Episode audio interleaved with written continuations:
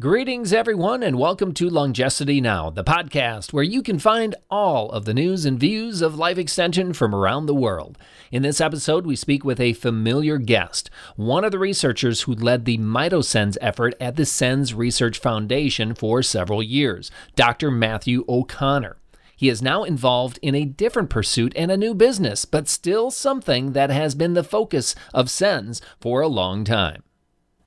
And now I would like to welcome to the Longevity Now podcast Dr. Matthew O'Connor, co founder of Underdog Pharmaceuticals. Welcome to the broadcast. It's great to be here with you today, Justin. All right, give us first off the Cliff Notes version of Underdog Pharmaceuticals. How was it founded, and what's the purpose behind the company? Yeah, so Underdog is a spinout from SENS Research Foundation, where I spent the better part of the last, I think, about nine and a half years uh, working in different areas of SENS research. And for the last several years, we have had a program looking at ways to remove certain toxic cholesterol forms from cells and we called that the Atherosens program, and that is what has developed into the new company, Underdog Pharmaceuticals. Okay, so you're targeting toxic forms of cholesterol, in specifically 7 keto cholesterol seems to be the bad boy among all different forms of cholesterol. Is that correct? That's right. We're starting out with our first target being 7 keto cholesterol. We think it is the the worst cholesterol form and one of the most uh, toxic molecules in biology and possibly the molecule responsible for the most number of deaths in the world today. Okay, and it mainly has to do with heart disease, uh, the first, say, disease that you are targeting. And for people who don't know, the 7 keto cholesterol cannot be digested appropriately by foam cells by macrophages, and then it builds up. It can't be digested by the lysosomes, and then the foam cells build up in your artery walls and then eventually burst. And that's kind of the progression of how you get heart disease and some of these heart ailments, correct? That's exactly correct. Can accumulate really in many uh, cell types, but it does seem to be play a critical role in the development of foam cells and leading eventually to atherosclerosis and cardiovascular uh, events that cause death, just as you described, Justin. Okay, so we got the basics down, and you've developed a specific platform or several variations of one molecule that's based on cyclodextrins that has a high specificity for uh, attaching to 7 keto cholesterol. Is that correct? That's right. SENS Foundation broadly has been interested in targeting 7 keto cholesterol for its entire existence. And so I've been looking at studying and thinking about this problem since then. Uh, but the reason we chose cyclodextrins is that we thought that this was a, and I think it's correct to call it a platform because it has many different possible applications. But in this case, we've optimized new forms of cyclodextrin to try to specifically target 7-keto cholesterol with really high affinity in a way that we could develop a drug that could head to the clinic quickly and maximize safety in animals and uh, and eventually patients. Because cyclodextrins have been used in medicine and industrial settings for years, right? Maybe decades. Decades, exactly. That's exactly right. And cyclodextrins, they're used for all kinds of industrial purposes.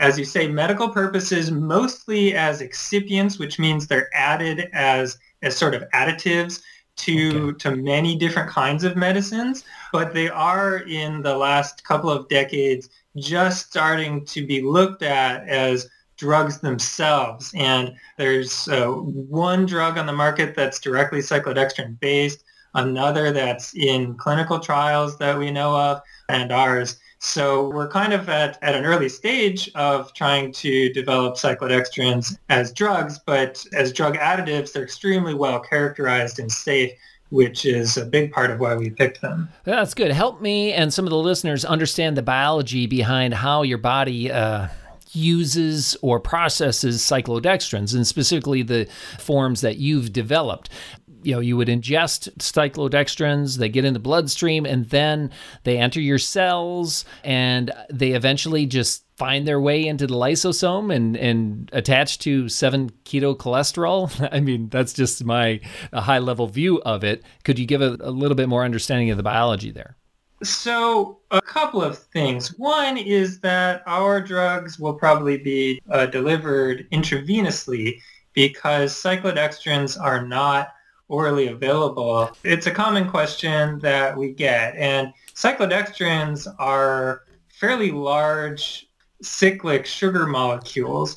And what that means is that they actually somewhat resemble fiber. And so if you eat them, they basically get treated as dietary fiber. And in fact, that's a, uh, a common use for other kinds of cyclodextrins is that the, some of them are approved for use as dietary fiber. Another piece of, uh, of evidence of how safe they are. So you can eat as much cyclodextrin as you want, and it's just going to pass through your digestive tract, but you're not going to absorb hardly any of it into your bloodstream. So we and others are planning to deliver it directly into the bloodstream. Once in the bloodstream, the idea is that it'll travel through the bloodstream, interacting with cells that it comes into contact with. And so cells, whether they're circulating blood cells or uh, cells in a atherosclerotic plaque, which are obviously right up uh, against the bloodstream with the blood running past them, the cyclodextrins should be able to interact with the cells and remove the 7-keto cholesterol and pull it back out into the bloodstream where it can flow through the bloodstream and be excreted in the feces and urine. So the foam cells, they become enlarged or dysfunctional uh, because their lysosomes get clogged with the 7-keto cholesterol, correct? That's right. Is less of a bulk problem the way total cholesterol can be and more of a highly toxic cholesterol form. And it's in particular a potent lysosomal inhibitor and poison. So when 7KC gets into the lysosome, even in fairly low doses, it tends to shut down lysosomal function. And in the case of the macrophages causes them to be unable to do their job which is eating up bulk debris such as dead cells and they tend to start accumulating lipids in their lysosome because they can no longer metabolize them properly. And then the cyclodextrins would be able to get into the lysosome, attach to the 7-keto cholesterol, and then be excreted from the foam cells. Well, yes, possibly, probably. I want to be a little careful about making too broad of claims there. For one, it's in the field, it's been a bit controversial about how well cyclodextrins actually get into the lysosome. And the, the biggest problem there is that cyclodextrins are difficult to measure small concentrations okay. inside of cells. And for me to be able to say it's in this part of the cell, not that part of the cell, is, is a very challenging uh, experiment to do. And so it's been difficult, even in cases where you say have a cell that has a specific lysosomal storage disease, which is something we've learned a lot about in designing our cyclodextrins. We've studied a lot. And so there's a particular lysosomal storage disease that cyclodextrins are in clinical trials for trying to treat. And it works very well in cells that have this lysosomal dysfunction and in animal models that have this lysosomal storage disease and now in the human clinical trials. However, it's even still controversial about what claiming that the cyclodextrins are acting directly on the lysosome just because it's so hard to measure that directly. So that's the, sorry, very nerdy part, but it's a little hard to make that direct claim, but that's a common model is that it could pass through those membranes, get into the lysosome, pull out, in our case, the 7-keto cholesterol, and help excrete it directly from the cell. That would be the simplest way that it could be working. Mm-hmm. Okay, and then you would expect that the the macrophages, the foam cells, would return to normal health. That would be the certainly the hope and fantasy. Now, now foam cells are pretty far gone. They're kind of like senescent cells, which the the dogma, the prevailing paradigm with senescent cells is that once they go senescent, they never go back, and so it's best just to get rid of them. Okay. Uh, and so, in the case of foam cells, that's certainly the prevalent paradigm, which is that once they go foam, they never go back.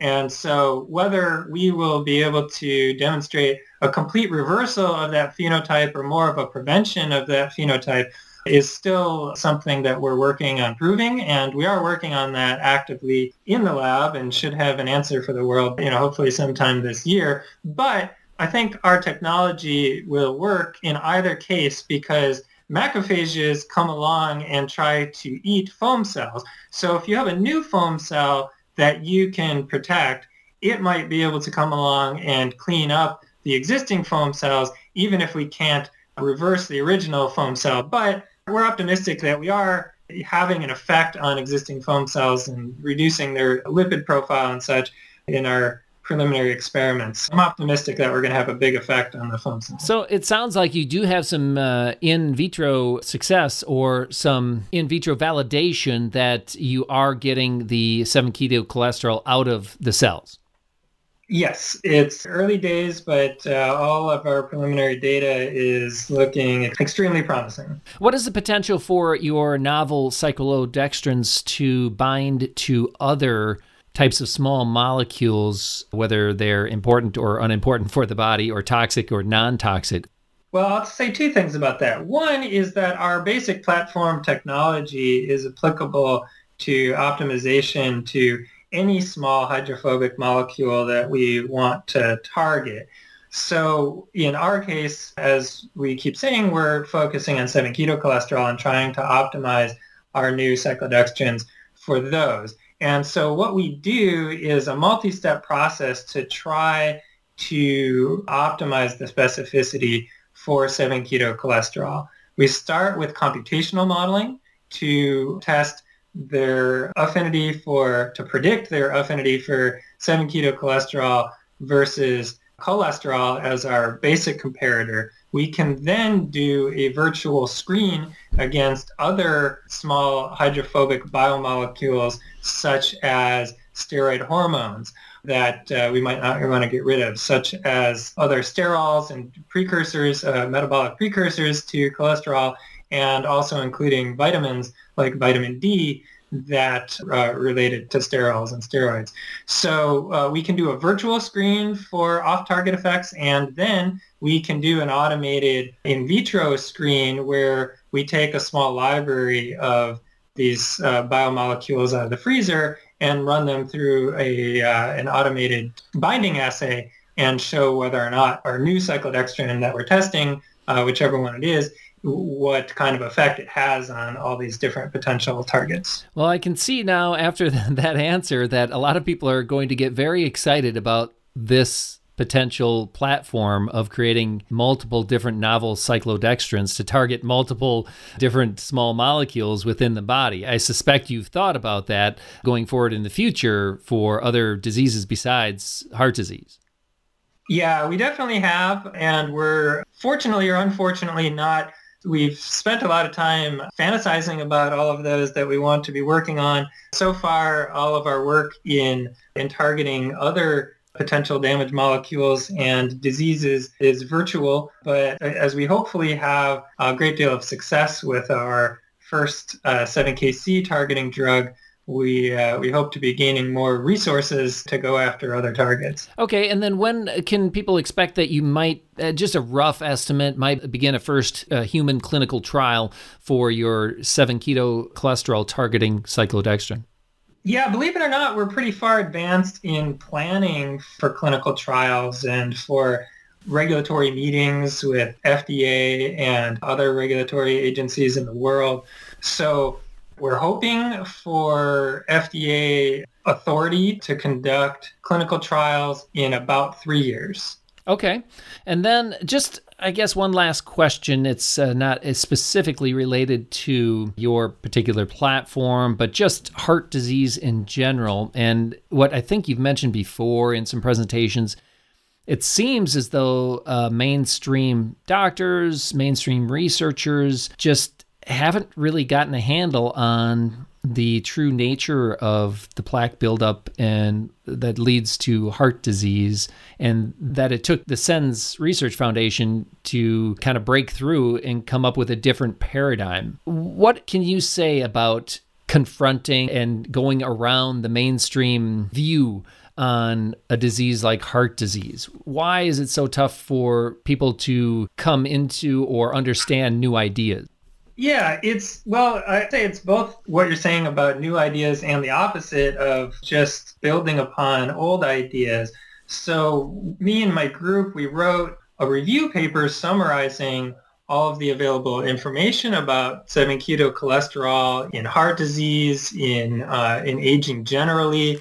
And it was a huge review with well over 200 references focused on these biological questions going back decades into the research. And so in some ways, it's a controversial thing to say something bold like 7-keto cholesterol causes cardiovascular disease. But on the other hand, there's literally hundreds of papers that support this statement out there. And so it's not controversial that 7KC is a terribly toxic molecule that builds up and causes all kinds of problems in many different kinds of cells and tissues. Now, when you get it to the clinical level and start talking about why aren't doctors looking at this, why aren't drugs targeting that, it's, you know, some of it has just been the, the SENS Foundation and the Aubrey de Grey sort of, you know, beat the drum and focus on saying, hey, let's look at the root causes. Let's not just look at very downstream effects. Let's not just measure total circulating blood levels like cholesterol and try to draw some rough correlations between, you know, between easy to measure blood levels and disease and then treat the, the symptoms rather than the disease. But let's start at step one and follow it all the way to its logical conclusions and try to target that step one. So that's what's both both controversial and revolutionary and really simple about the SENS approach is that you start from root causes and you treat the disease by going to the root cause, not uh, by looking only at the symptoms. Okay, well, Dr. O'Connor, I wish you the best success here coming up in the next couple of years uh, with Underdog Pharmaceuticals. And thank you for joining us on the Longevity Now podcast. Thanks so much, Justin. It's been a lot of fun talking to you here today. More and more SENS ideas to repair aging damage are finding homes in the private sector, and we are closer to clinical trials than ever before. Pay attention to Underdog Pharmaceuticals.